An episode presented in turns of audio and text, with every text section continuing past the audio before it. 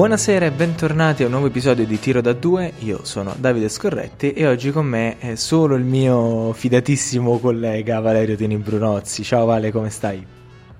Io non ti abbandono mai Davide, sono sempre qui con te. Io sto bene, stanno bene anche gli altri, eh, però è chiaro, gli impegni una volta o l'altra ci costringono a turno a mancare, tornano un'altra volta però, è eh, la prossima. Quindi noi prontissimi a raccontare anche questa settimana la Serie A2. Sì, e anche questa settimana, dopo lo scorso episodio dedicato alle realtà del Friuli Venezia Giulia, eh, ci dedichiamo ad un caso specifico del basket di Serie 2, e cioè eh, il caso della Luis Roma, una squadra della quale abbiamo parlato più volte in ottica salvezza, una squadra della quale abbiamo detto molto eh, sul, sul proprio sistema molto particolare di gestione societaria, di reclutamento dei giocatori, e oggi abbiamo abbiamo come ospite un dirigente della, della Luis che ci spiegherà come funziona questo sistema così diverso rispetto alle altre realtà societarie. Prima di fare questo, però, Valerio, eh, io direi di andare ad ascoltare il recap della, delle partite appena giocate, eh, prima il tuo e poi quello di Alessandro Guaschini. Succede di tutto nel girone rosso, oppure questa giornata sarebbe meglio chiamarlo girone overtime. Cividale Fortitudo Bologna 65 a 69. Dopo aver perso in settimana, sempre in Friuli, la Fortitudo rial- si rialza a Cividale. La F sta avanti tutta la partita, ma la Gesteco riesce a tener botta, rimanendo indietro di qualche punto. La squadra di casa negli ultimi minuti si fa ancora più sotto fino ad arrivare anche al pareggio con la bomba di Vincent Cole. La Fortitudo torna sul più 4, ma Rota segna la tripla del meno 1. Decisivi però i liberi di Aradori, dopo un fallo molto dubbio fischiato ai danni di Miani. Il migliore in campo è proprio Aradori, che chiude la partita con 30 punti segnati. Doppia doppia da 12-12 per Mark Ogden. Per Cividale invece da segnalare i 22 punti di Lucio Redivo. Orzi 956-67. Si inizia con molta calma tra le campagne bresciane. Il primo quarto finisce 13 pari. Nel secondo però la Sella 100 riesce a costruire un mini cap di 9 punti. Solo nell'ultima frazione la Ghebertocchi prova a tornare, arrivando anche a meno 3 a 1 dalla fine. Palumbo però la decide con una bomba. Il migliore per valutazione è proprio lui, grazie a 15 punti e 8 rimbalzi. Best scorer Federico Mussini con 16. Piero Zimovi, doppio doppio da 13-15 per Clever Brown. Rimini Trieste 62-81. Anche la seconda partita di Sandro Dell'Agnello non va bene, Trieste la domina dal, sec- dal secondo quarto in poi, pesante il 34% da 2 per i romagnoli, dominio rimbalzo per i giuliani con 47-38, migliore in campo Brooks con 24 punti. Per la Riviera Banca si salva solo Derrick Marks, 21. Chiusi Piacenza 97-92. Dopo quattro sconfitte consecutive l'Umana torna alla vittoria, L'impresa non è stata facile, anche perché i problemi in attacco per i toscani si sono fatti sentire finora, ma questa volta sono riusciti molte volte a trovare la via del canestro. Non bastano però i 40 minuti regolamentari, serve un tempo supplementare, propiziato da un canestro negli ultimi secondi da Marco Ceron. Nel supplementare chiusi si costruisce un mini parziale di 5-0 e poi è glaciale alla roulette finale dei tiri liberi. Raffaelli e Austin Tillman sono i migliori con 23 e 20 punti mentre per la Gesteco Malcolm Miller ne fa addirittura 35. Forlì Udine 87-84. Partono meglio gli ospiti che chiudono avanti di 6 all'intervallo. Nel quarto periodo però cambia la musica, o meglio, quando a pochi minuti dalla fine l'Apu è avanti di 6 punti. Si sveglia l'Unieuro guidata da Cinciarini. Si va ai tempi supplementari dove è sempre il fratello di Andrea a scatenarsi. Per lui 23 punti, così come Xavier Johnson che prende anche 13 rimbalzi. Per Udine bene Jason Clark con 21 punti e Matteo Daros con 25 di valutazione. Verona Nardò 79-80. Posticipo di lunedì sera è la terza gara del girone rosso a finire all'overtime. Nel supplementare Murphy segna il tapin che sembra vincente, ma allo scadere Andrea Latorre segna la preghiera dalla sua metà campo, un canestro pazzesco che sta spopolando ormai in questi giorni sui social. Il migliore in campo però è Antonio Iannuzzi con 16 punti e 8 rimbalzi. Per la Scaligera invece Camare Marfi ne fa 18 e Lorenzo Penna 16.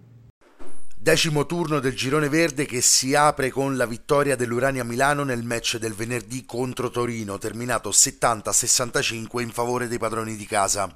Al Pallalido si scontrano due dei migliori attacchi del girone che in questo caso però finiscono per annullarsi. Grande differenza la fanno i 18 liberi tentati e tutti segnati dell'Urania contro il deleterio 8 su 16 della Reale Mutua. Pozze e Piunti combinano per 40, mentre per i piemontesi non basta un Deonte Thomas da 23,8. La squadra di Villa aggancia così quella di Ciani a 12 punti. Si prosegue con la gara del sabato, andata in scena al Palatiziano di Roma. La Luis resiste per un tempo andando prima sotto in doppia cifra e poi recuperando quasi totalmente il gap contro Trapani, prima di cedere come spesso le è successo nel secondo tempo. Andati a riposo lungo sul 45-50 i ragazzi di Paccaria subiscono un roboante 39-56 nei quarti finali e perdono l'ottava gara di fila, 84-106. Buone le prove per i capitolini di Pasqualino e Cucci che Poco possono però contro lo strapotere dei siciliani e i 30 punti con 10 su 10 da 2 di un ritrovato JD Notey. Dopo Rieti, Cantù piega senza troppi patemi d'animo anche Monferrato Basket che esce sconfitta sul parquet dei Brianzoli per 90-74. Gara come detto mai in discussione per i ragazzi di Davis Cagnardi, un ottimo viatico per inserire al meglio Riccardo Moraschini, 7, 3 e 4 assist in 19 minuti al suo esordio nella sua nuova avventura all'Acqua San Bernardo. Il 4 su 15 dal campo di CJ Kelly d'altronde non perdona le ambizioni già esigue dei piemontesi di portare a casa i due punti punti. Le due gare di Cremona e Rieti contribuiscono decisamente alla definitiva rottura della classifica in una parte alta e una parte bassa. Nella prima rimangono la Juvi e la Sebastiani, nella seconda finiscono Agrigento e Vigevano, comunque protagoniste di due gare gagliarde e giocate quasi fino all'ultimo. Bugiardo il punteggio di Cremona col 101-82 finale maturato solo negli ultimi 5 minuti. Al 35 infatti la Moncada era aggrappata alla contesa e a meno 4 prima di incassare un terrificante 26-11 che chiude le speranze dei siciliani e infligge un passivo fin troppo pesante. Più sudata del previsto ma ben gestita per 40 minuti anche la sfida del Palazzo Journer dove arrivava una Vigevano reduce da due vittorie consecutive. Gli ospiti sono costretti a rincorrere percorrere Rieti per tutta la gara, anche in doppia cifra spesso, senza tuttavia mai riuscire davvero a riaprire i giochi e chiudendo sull'80-71. Sono 27 per il solito Jets Johnson, supportato alla grande stavolta da Ancellotti e Italiano. Entrambe le vincitrici di queste due partite salgono a 12, le sconfitte rimangono ferme a 6. Chiudiamo volando a Latina per la gara più avvincente e inaspettatamente più combattuta del turno.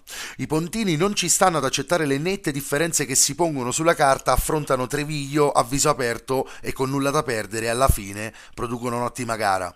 Il secondo quarto in particolare porta i ragazzi di coach Sacco dal 28-25 al 49-27 in meno di 5 minuti grazie ad un incredibile parziale di 21-2 che costringe gli ospiti a fare una gara di rincorsa. Azione dopo azione gli uomini di Finelli pian piano rientrano in gioco e con i liberi di Sacchetti sono a meno 1 a 34 secondi dalla sirena finale. Il canestro del più 3 di Latina a 17 al termine porta la firma di Cicchetti ma Luca Vitali pareggia tutto con la tripla del 90-90. Con 10 secondi da giocare, palla in mano ai padroni di casa, il fin lì eccellente Alipiev perde il pallone e regala l'ultimo possesso a Terrell Harris che aspetta fino al termine, si butta dentro e segna il 90-92 finale. Treviglio e Finelli si salvano in extremis. I Pontini, dopo aver visto il paradiso per un momento, sprofondano all'inferno e rimangono ultimi a due punti. Passiamo quindi alla nostra fase talk dopo aver ascoltato il recap delle partite che si sono giocate qualche giorno fa eh, e abbiamo, come vi avevamo anticipato, un ospite speciale e cioè Luca Sanguinetti, team manager della Luis Roma. Ciao Luca, come stai? Ciao, buonasera a tutti, tutto, tutto bene, grazie, tutto bene. Allora, eh, i nostri ascoltatori sono molto curiosi di, di, conoscere il sistema della Luis perché è una squadra che noi di quinto quarto che abbiamo seguito la Serie B per, per molto tempo abbiamo imparato a conoscervi bene, abbiamo imparato anche eh, a sapere quali sono le particolarità del, del, vostro sistema di recruiting dei giocatori, i contratti che, eh, che fate ai giocatori studenti. Però il pubblico di A2 è la prima volta che vi conosce, quindi ti chiederei di introdurre un po' come funziona l'organizzazione Luis. volentieri.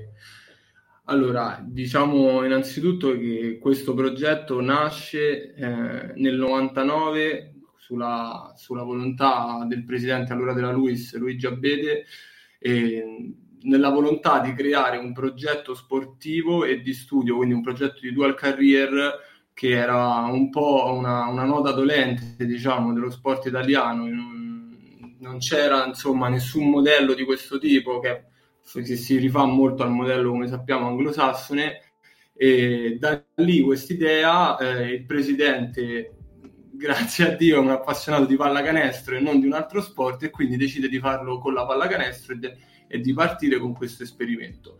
Partiamo nel 99, eh, partono perché io all'epoca ero poco più di un bambino e le borse di studio mano a mano aumentano, eh, la, la, la, società cresce, i risultati della pallacanestro fanno sì che l'associazione sportiva poi si allarga perché noi oggi siamo qua a parlare della Luis Basket che fa la 2 eh, che però è la punta di un iceberg enorme che comprende un'asso- un'associazione sportiva che ha praticamente 17 squadre e eh, una serie anche di top atleti importanti mh, mi viene in mente primo Sofia Goggia piuttosto che Tamberi piuttosto che Tortu, Cristante che partecipano anche loro a questo, a questo programma che mano a mano diventa più ampio. La storia del basket diciamo che è in continua evoluzione eh, fino a proprio a che non la prende dal coach attuale, coach Paccaria, entra eh, nel 2013. Eh, tra l'altro la, in quell'anno la squadra fa, vince la Coppa Italia di C Gold, sale dalla Serie C alla B2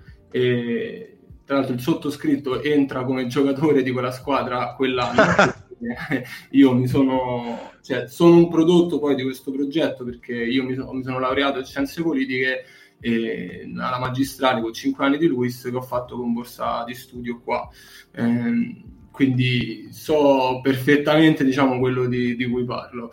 E da quel momento in poi diciamo che il coach trova uh, um, per certi aspetti per quanto riguarda è un visionario su tante cose e mh, fa delle richieste specifiche per implementare questo progetto dal reclutamento ai benefit che hanno i, piano piano i giocatori che aumentano perché eh, sappiamo che appunto per giocare alla Luis quello che la Luis ti dà in cambio è la borsa di studio per studiare eh, a questo si, si, aggiunge, poi piano piano si aggiungono le case, si aggiunge il vitto, si aggiunge tutta una serie eh, di percorsi per seguire i ragazzi dai tutor in università e dagli allenatori fuori dall'università che aumenta, quindi diciamo che aumentando eh, tutta la mole proprio di quello che è il lavoro da fare con i ragazzi e facilitando, passiamo, passatemi il termine, la vita dei ragazzi in università, eh, sì, questo modello continua a crescere fino a che non arriviamo poi all'anno scorso eh, che mh, obiettivamente parliamo quasi di un, senza quasi probabilmente un miracolo sportivo vero e proprio perché è una squadra composta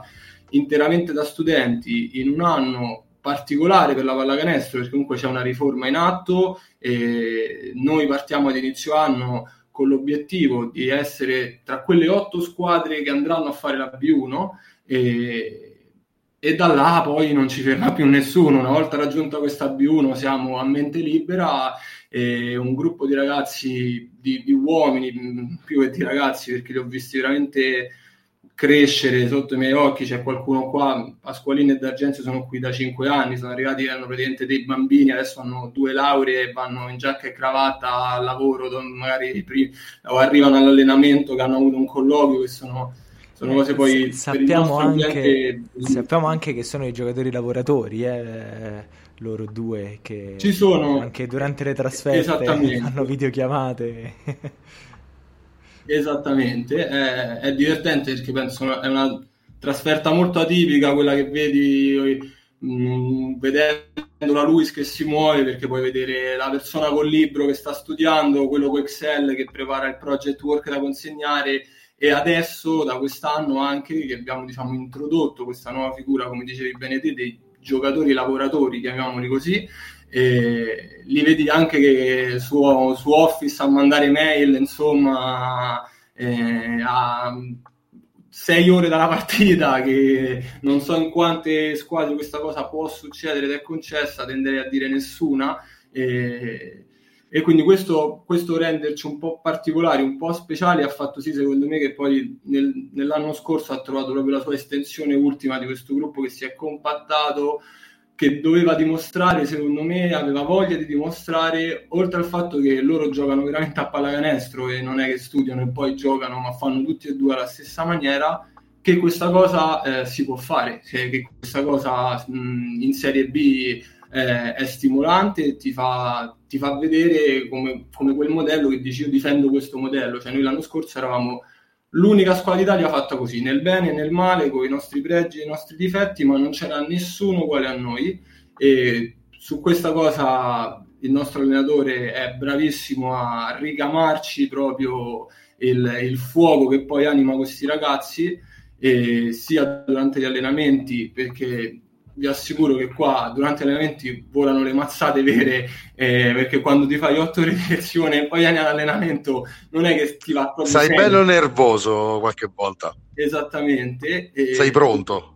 Esatto, noi siamo, penso che Bacca sia un maestro nel tradurre questo nervosismo in energia proprio positiva all'interno de, del rettangolo di gioco e, e poi non lo so, si allineano i pianeti, recuperiamo una partita che sembra persa con Vigevano, battiamo Rieti che sembrava una squadra che in semifinale di Coppa Italia aveva 35 punti, che sembrava che facciamo due sport diversi. E ci ritroviamo improvvisamente in A2 consapevoli della, della difficoltà, soprattutto perché siamo in una città dove non è così facile giocare a pallacanestro e anche questo è un piccolo merito che io voglio dare alla Luis come organizzazione sportiva perché vi assicuro che per riaprire il Palatiziano eh sì. c'è voluto tanta, tanta, tanto lavoro e diciamo che per fortuna con la B1 sapevamo già che dovevamo andare là e quindi eravamo iniziati a lavorare a questa cosa in ottica della B1 poi ce la siamo, e ce la siamo ritrovata anche eh, buona anche per la 2 chiaramente. Esattamente. mm Esattamente, e quello è stato un grandissimo lavoro che ha fatto anche politico all'università per riaprire un posto che a Roma è unico. E chi, chi, andava a vedere, vi parla uno che ci andava, vedeva il basket lì e adesso rivedere, stiamo facendo quasi 1500 spettatori di media che per noi sono numeri incredibili, è pieno di bambini, c'è una città che per la prima volta da quando almeno io, io sono nato e cresciuto qua, quindi la conosco bene, vedo una fame di pallacanestro che sinceramente non avevo mai visto e, e siamo molto contenti che questa responsabilità adesso sia, sia ricaduta su di noi e stiamo cercando con tutti i metodi possibili e senza sviare dalle regole che comunque ci hanno fatto arrivare fino a qua e che fanno sì che questo progetto rimanga comunque un, una particolarità all'interno del sistema pallacanestro italiano. E ci accogliamo questa responsabilità e proviamo a far vedere ancora una volta che questo modello può, può funzionare anche a più alto livello, diciamo.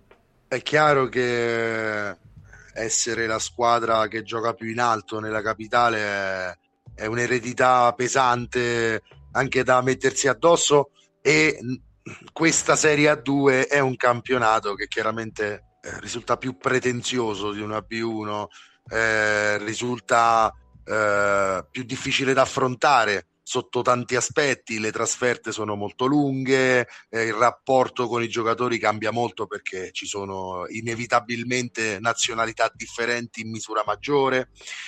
Tanti dettagli, Luca. Eh, tu hai fatto un, un quadro magnifico della Luis Roma, una polisportiva universitaria che dà opportunità di di lavorare, non, non, sembra nemmeno l'Italia odierna, francamente, quella che hai dipinto.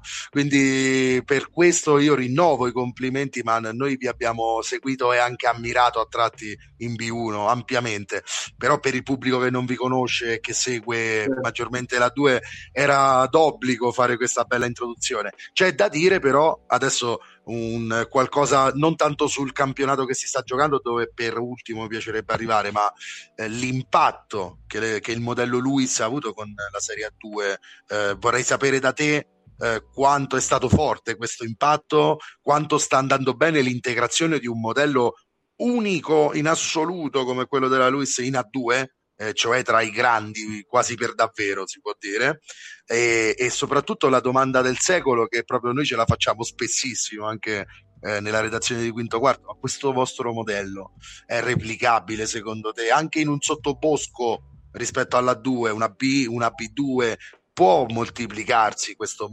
meraviglioso modello polisportivo universitario lavorativo che se, se, nascessi oggi vorrei frequentare molto volentieri.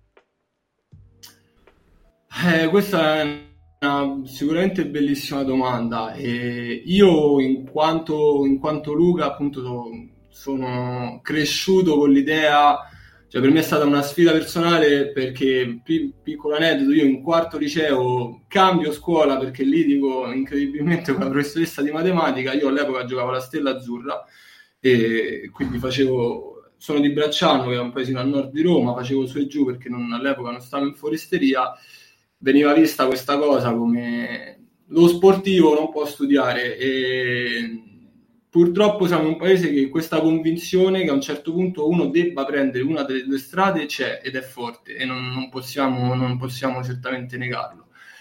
Io penso che questo modello sia eh, assolutamente replicabile e cioè, la mia speranza è quello che in un futuro lo inizino a fare anche le, le università pubbliche, perché per esempio la Bocconi già ha iniziato, sempre, però parliamo sempre di università private, Esatto. Ma, eh, Hanno loro il... anche una squadra in C-Gold l'anno scorso, se non sbaglio. Esattamente, esattamente. Ci sono tra l'altro due ex miei compagni di squadra, Luis, che adesso fanno il dottorato e giocano alla Bocconi entrambi.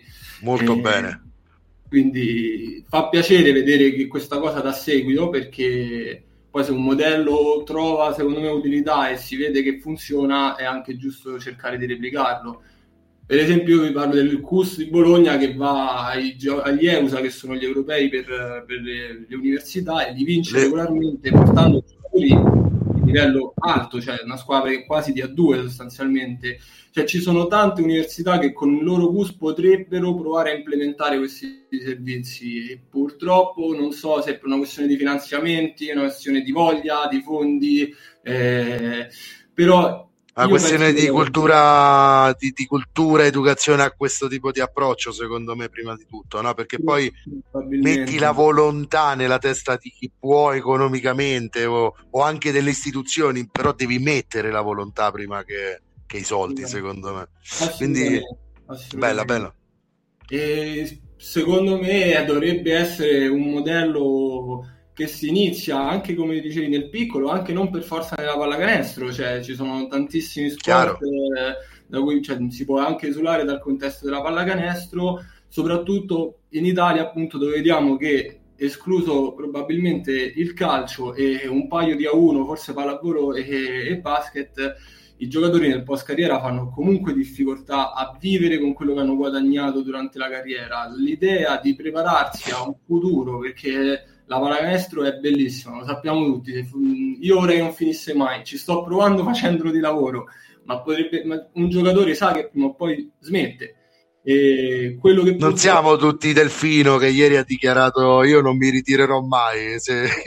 mi fermeranno ma io non mi fermerò esatto. eh, vabbè, però non esatto. siamo tutti Delfino prepararsi appunto a un, un piano B per continuare e dare un seguito alla vita perché comunque uno poi apprende tante, come chiamano essere aziende, soft skills, eh, dal team building all'ordine gerarchico, a, a, saper parlare e relazionarsi, come dicevate voi, come in A2 con altre nazionalità, sono tutte cose che se poi tu vai in azienda ti vengono richieste quasi più paradossalmente di aver preso 110 a, alla laurea, no? Vero. E, e quindi cioè, il percorso da giocatore in realtà combina paradossalmente con quello poi da, da manager di alto livello, se vogliamo, è normale che bisogna metterci anche qualche hard skill e anche qualche, eh, qualche esame dato e fatto per comprendere, però è un discorso su cui noi lavoriamo tanto perché io personalmente anche ho tanti ragazzi che hanno giocato con me e conosco una, una marea di persone che giocano in giro e a tutti faccio tipo sai la vocina il diavoletto e dice sì ma quando smetti poi che fai? Pensa ma,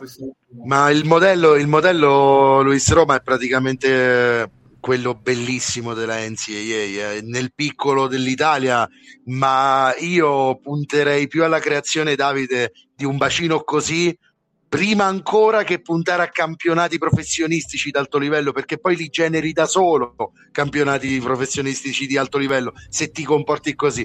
A me l'argomento, eh, io ruberei 3-4 ore a Luca su questo argomento e invece può star poco. Una domanda devo dire ci ha già risposto, che è quella sì, esatto, su, sul piano B. Eh. Esatto, esatto, ha anticipato una, la risposta, la domanda che, che volevamo farti proprio alla fine, c'è eh, Martino Pagnone della nostra redazione che preparando le, le, domande per questa intervista proprio si chiedeva se, se, ci sono modi in cui voi sostenete i vostri atleti nel post carriera al di là del, diciamo, dell'integrazione nella, nella, società di basket.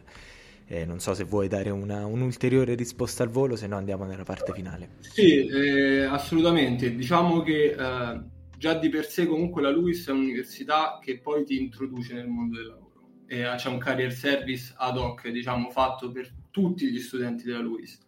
All'interno di, questi, di tutti gli studenti della LUIS, eh, noi diciamo che quello che stiamo creando, grazie anche all'aiuto del presidente che negli ultimi due anni è sceso molto in campo, molto più prima era un'entità un po' più sovrannaturale che proprio ci andavi una volta lo vedevi una volta all'anno sapevi che era il presidente che esisteva per dirvi stava l'Allianz Claudia Arena a vederci contro Urania perché adesso viene in trasferta, adesso ci segue ed è lui che si sta facendo proprio promotore anche di questo modello con le aziende.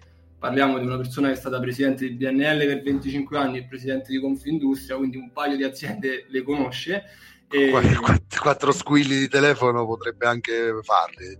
Esatto, in questo senso. Eh, esattamente. E ci sono dei, dei ragazzi, quest'anno per esempio abbiamo Pasqualini e Fallucca che hanno finito il loro percorso di studio. Matteo sta finendo adesso già ultimi, l'ultimo mese di master, Marco ha finito già a giugno e sono stati diciamo introdotti nel, nel, mondo del lavoro. L'idea sarebbe quella nostra di fare all'inizio dei contratti magari part time dove inizi a capire come funziona quel mondo ma dai ancora l'importanza alla pallacanestro di avere la, la mente sgombra per sostenere un campionato come la Serie A2 e poi piano piano crescendo diciamo che si allenta un po' la parte della pallacanestro e si va un po' di più nella direzione del, del lavoro fino a che non ci si saluta e, e, contenti perché si lascia un ragazzo in una posizione, cioè non, non vogliamo lasciare nessuno in mezzo alla strada per cui se prendiamo un giocatore qua, anche quando abbiamo fatto il salto dalla B alla, alla 2, noi non abbiamo tagliato nessuno dei ragazzi che doveva finire di studiare. Tutti i ragazzi che stavano al primo anno magistrale o al, pri- o al primo secondo anno triennale hanno avuto la possibilità, cioè stanno avendo la possibilità di andare avanti e finire il loro percorso di studi. Perché non ma... Eh,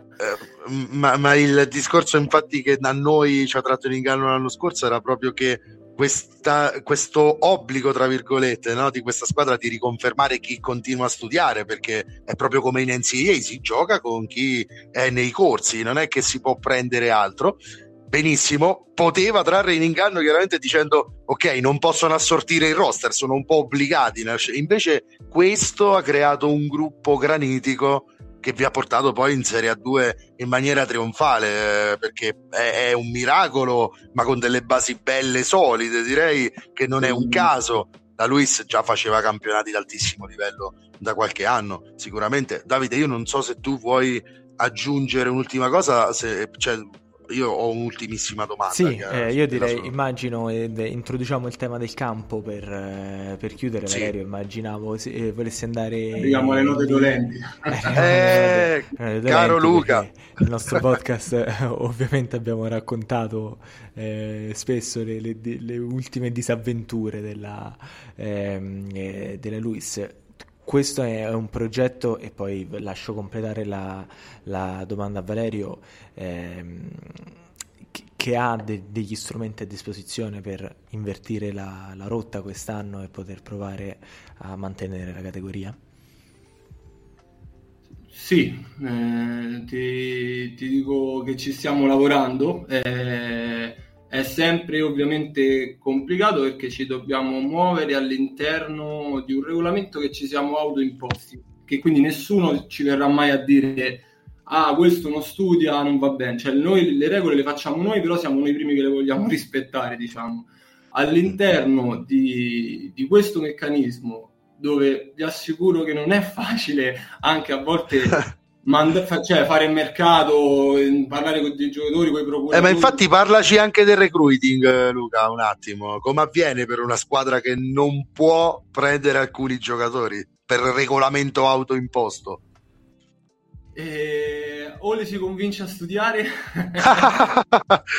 vabbè ce l'avete, ce l'avete i pezzi no, no. secondo me no, soprattutto con gli americani ti, ti chiediamo no? beh è chiaro è chiaro esatto allora diciamo che con gli americani eh, all'inizio anno noi abbiamo come poi avete visto abbiamo deciso di andare su due profili infatti più europei chiamiamoli così e, ehm, in realtà gli americani hanno un vantaggio che quasi tutti hanno fatto il college e quasi tutti hanno una laurea.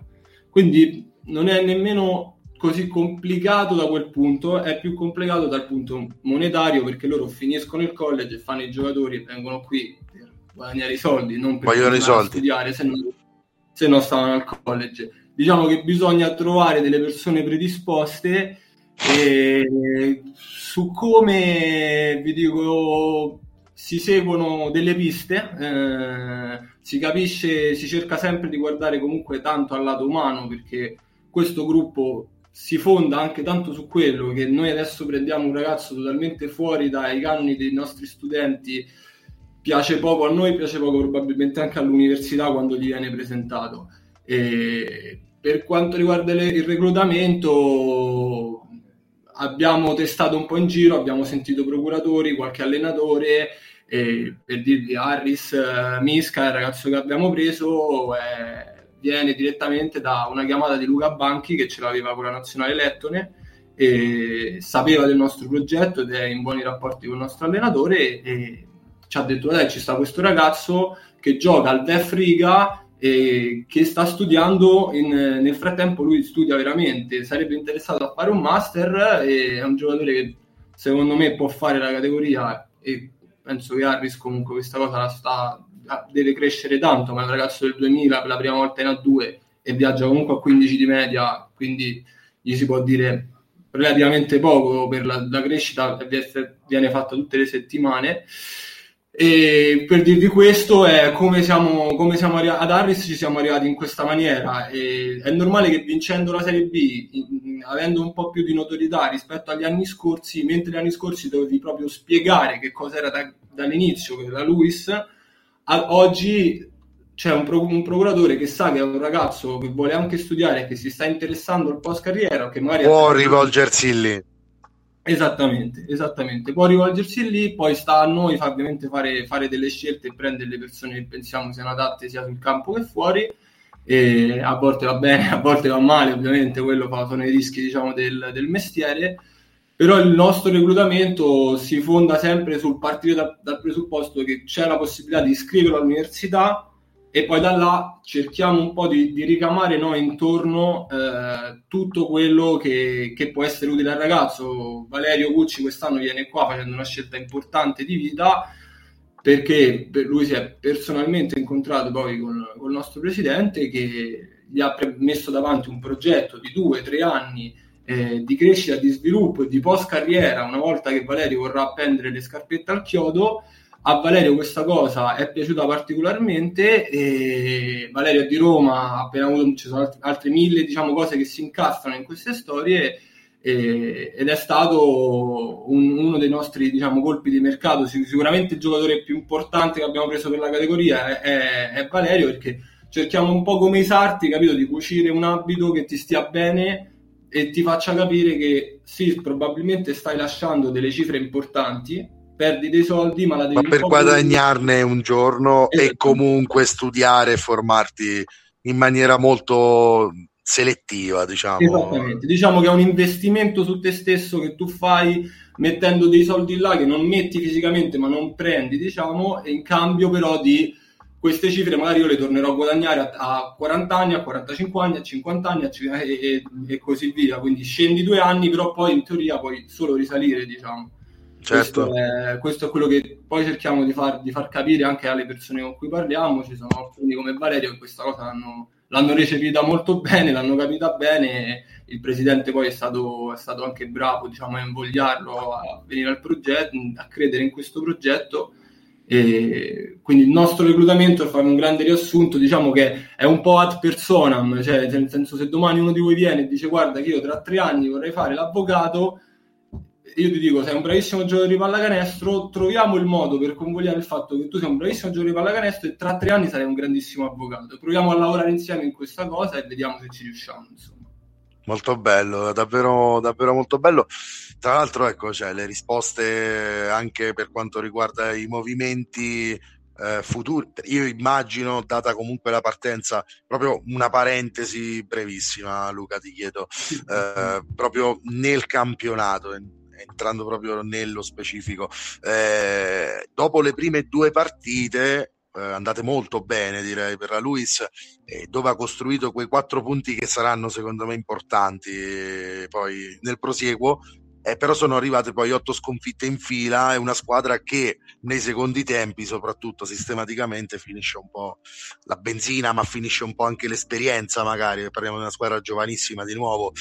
Eh, io voglio cacciare l'elefante nella stanza lo voglio trovare ne voglio parlare proprio un minuto per forza. Ma um, una piccola delega al vostro regolamento per prendere uno straniero diciamo americano che sia il go-to-guy per una squadra che ha un'esperienza relativa di A2 è un'ipotesi che voi vagliate. Sen- senza eh, secondo me non ci sarebbe niente di intellettualmente disonesto devo dire perché se il modello vuole sa- salvarsi deve anche avere però un, secondo me il go-to-guy serve a questa squadra. Un po' manca voglio dirlo chiaramente No, sicuramente sono d'accordo con la tua, con la tua lettura. Ci manca, come dici te, un po' quell'esperienza e soprattutto quella concentrazione di stare a quei ritmi che ti richiede la 2 per 40 minuti. Eh sì. Sicuramente questa cosa la stiamo, la stiamo pagando. Vediamo che piano piano la paghiamo sempre meno perché veniamo da otto sconfitte, come dici te, dove siamo partiti in una maniera disastrosa, secondo me, per certe cose le ultime due partite giochi a Milano e in casa con Trapani, con due squadre che obiettivamente sono... A ah, Milano forti, ha fatto un primo tempo coi fiocchi, eh, francamente. Sì, sì, sì, esatto. E Trapani a Trapani. Cioè, Trapani è incredibile. È incredibile. E noi comunque fino al terzo quarto, anzi al terzo quarto noi siamo sopra di quattro punti in casa con Trapani a un certo punto dobbiamo continuare a lavorare per estendere quei 25 minuti, 23 minuti che adesso abbiamo e provare a farli diventare 40. Il go to guy, come dici te, sono d'accordo che è un, un innesto da fare, probabilmente, anche perché è proprio anche il, il, contorno, diciamo, che secondo me lo, lo chiede perché fai 2000 persone al Patiziano. Ecco, esatto. E sei la prima squadra di Roma. E, esatto. E comunque penso che è anche una responsabilità in qualche modo non più verso solo l'università ma anche verso la città in qualche modo. Esatto. E, e quindi siccome non manca tantissimo mancano quei 15 minuti manca un go to guy perché se dovessimo cambiare 5 quinti del quintetto staremo a parlare ah allora, t'arrendi. Eh, noi se riusciremo a trovare un, un, ragazzo che fa il caso nostro che ha anche interesse magari a partecipare a, a un master abbiamo dei tanti master che iniziano a gennaio e stiamo lavorando a, anche in quel senso questo, lì. Stiamo lavorando anche in questo senso lì perché, ripeto, è un, è un peccato secondo, secondo, il sottoscritto, ma anche insomma l'università sotto tanti aspetti, buttare proprio, al, poi magari si retrocede uguale, perdi uguale, non cambierà nulla, però il, il tentativo di poter far cambiare qualcosa per dire noi ce la siamo giocata, abbiamo, poi competi con tutti, poi perdi con tutti, però competendo ci andrebbe molto meglio. Il contorno ci, ci sta facendo venire voglia di, di farla, eh. sia a noi che secondo me anche all'università che non si aspettava questo, uh, questo ritorno, perché dovete sempre pensare che tante persone, dal 99% delle persone che stanno a capo di questa università non, non sono degli esperti del nostro settore, che è comunque un settore di nicchia, no? Cioè, non parliamo che siamo la Roma o la Lazio, siamo la Luis Basket in A2, in un mondo un po' più piccolino di quello del, dello sport che domina Roma. Però un po' più grandicello di quello dell'anno scorso, diciamo. Però e, qui, e quindi... Eh, Ecco, ca- cambiano no? e, e, e, alla fine la cornice del Paratiziano è stata molto gradevole anche visivamente, diciamo da LNP PES eh, quando voi avete giocato in casa e quella cornice se, se, vuole essere mantenuta, secondo me va dato. E la Luis Roma non ha problemi a livello di come è strutturata. Secondo me è una questione di responsabilità che vanno scalate. Io lo dico spesso questa cosa, faccio spesso questo esempio.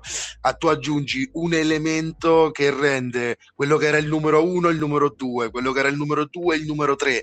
E questi so, magari sono giocatori che da numero due non performerebbero mai come da terzo violino con un po' meno responsabilità ma tantissima più efficienza a cascata poi su tutto il roster questo si ripercuote. Alla fine ti ritrovi con un uomo in più eh, letteralmente letteralmente. E eh, per me la Luis Roma manca quello lì eh, anche quell'uomo che dia la sicurezza a certi giocatori di dire se ho un momento di defianza vado da lui io ho il tempo ho anche la possibilità di essere messo in ritmo da lui e quindi secondo me è solo questo che manca perché altrimenti poi non, ave- non fossero stati persi quei due punti in casa con Latina era, potevi permetterti tutto un altro discorso però eh dato sì. che quella è andata così Certo, fu anche Forse l'argomento di, di, di, uno dei nostri episodi del podcast. Parlavamo proprio di sì, questo, sì. cioè dell'occasione sprecata. Eh, beh, io avevo dato Latina per spacciata se perdeva a Roma, perché poi ecco, è andata come avevo pensato, cioè tutte squadre a 6 sarebbero state lei a 0.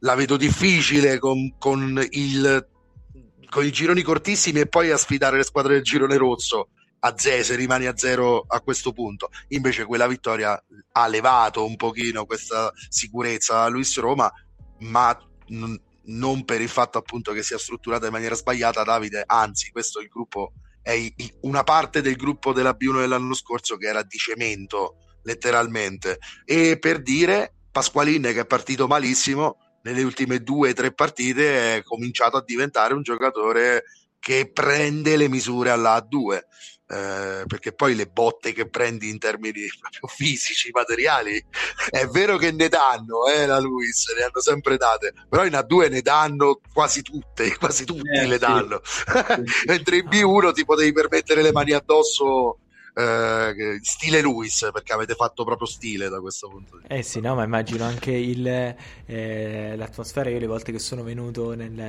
eh, nel vostro palatenda eh, intimo di casa, un attimino eh, ostica, ma proprio una puntina. Avere eh, guarda, se giocavamo una da due, secondo me c'avevamo almeno 4 punti in più già quest'anno. Eh, no, ho capito, però no, no, anche noi, cioè, questo è certo, però perché giocare con il pubblico di casa che è letteralmente davanti davanti alla tua faccia è, è, è, è che non ti fa ragionare anche, praticamente. esatto, non ti fa ragionare si crea una bolgia. Adesso ovviamente la, la categoria superiore impone anche delle, un elemento di stile anche diverso di dimensione no, no.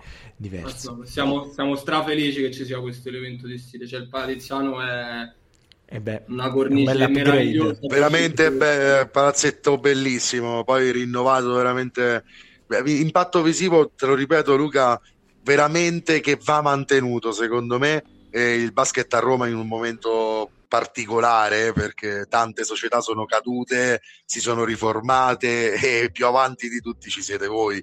Quindi è una respons- hai detto proprio benissimo, è una responsabilità che adesso non si deve solo allo studente appassionato o al rettore che magari ci crede un po' di più, è qualcosa che va dato proprio alla città e ai tifosi che magari potrebbero innamorarsi e diventare tifosi della Luis Roma proprio in quanto squadra e non in quanto università. Quindi è, è, siete alle porte di un processo complicato ma anche bellissimo secondo me e avete le forze no. per farlo questo percorso che è la cosa più bella in Italia perché tante volte dici eh, sì, tutto bello no? questa Serie A2 ma l'anno prossimo esisterà sta squadra ecco la Luis ho le mie buone certezze Davide con questo eh sì, libererei che Luca che la vedremo certo. in giro per parecchio Assolutamente, ne sono, eh, ne sono convinto, è, è, un progetto che ci dà proprio un'idea positiva del basket e non è così diffuso eh, poter dire queste, queste parole. Ah, Civitale lo fa sul piano imprenditoriale tanto bene quanto lo fa per la Luis Roma sul piano umano, universitario, eh, formativo. Crescita, Abbiamo raccontato sì. due abbiamo raccontato due società che veramente sono un fiore all'occhiello, secondo me, e non sono le big di questo campionato, quindi ancora più l'esempio è bello. Esatto. No, vi ringrazio, vi ringrazio intanto delle parole.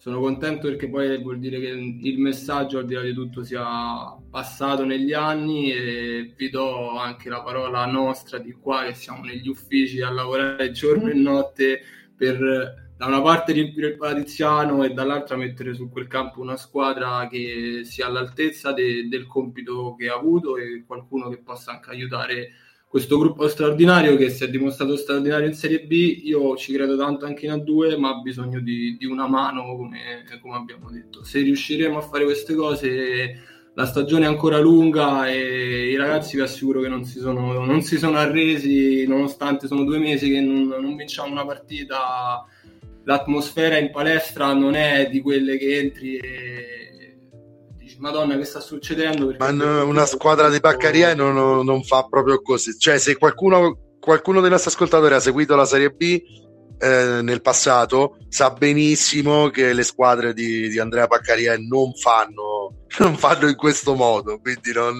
non abbiamo dubbi che l'entusiasmo sia sempre a mille anche nelle sconfitte poi scusa un po' di malizia, la, la classifica aiuta eh, perché adesso si è spezzata per bene, quindi la, è una cosa favorevole anche a quelle squadre come Roma, Latina, no? che eh, hanno due, quattro punti in meno, però le avversarie dirette ce le hanno lì molto vicino. Senza dimenticare, Davide, che se infili un bel filotto di vittorie, due, tre, l'ottavo posto per i playoff addirittura è lì, l'ultimo posto disponibile a sei punti. Eh? Quindi... Sì, io direi che ci possiamo salutare dicendo il 23 novembre eh, del 2022, eh, non so se facendo qualcuna delle nostre trasmissioni sulla Serie B avremmo detto ma sì, la Luis Roma sarà in A2 l'anno prossimo, quindi che sia di, di, di, di incoraggiamento no. il fatto di essere sempre contro i pronostici.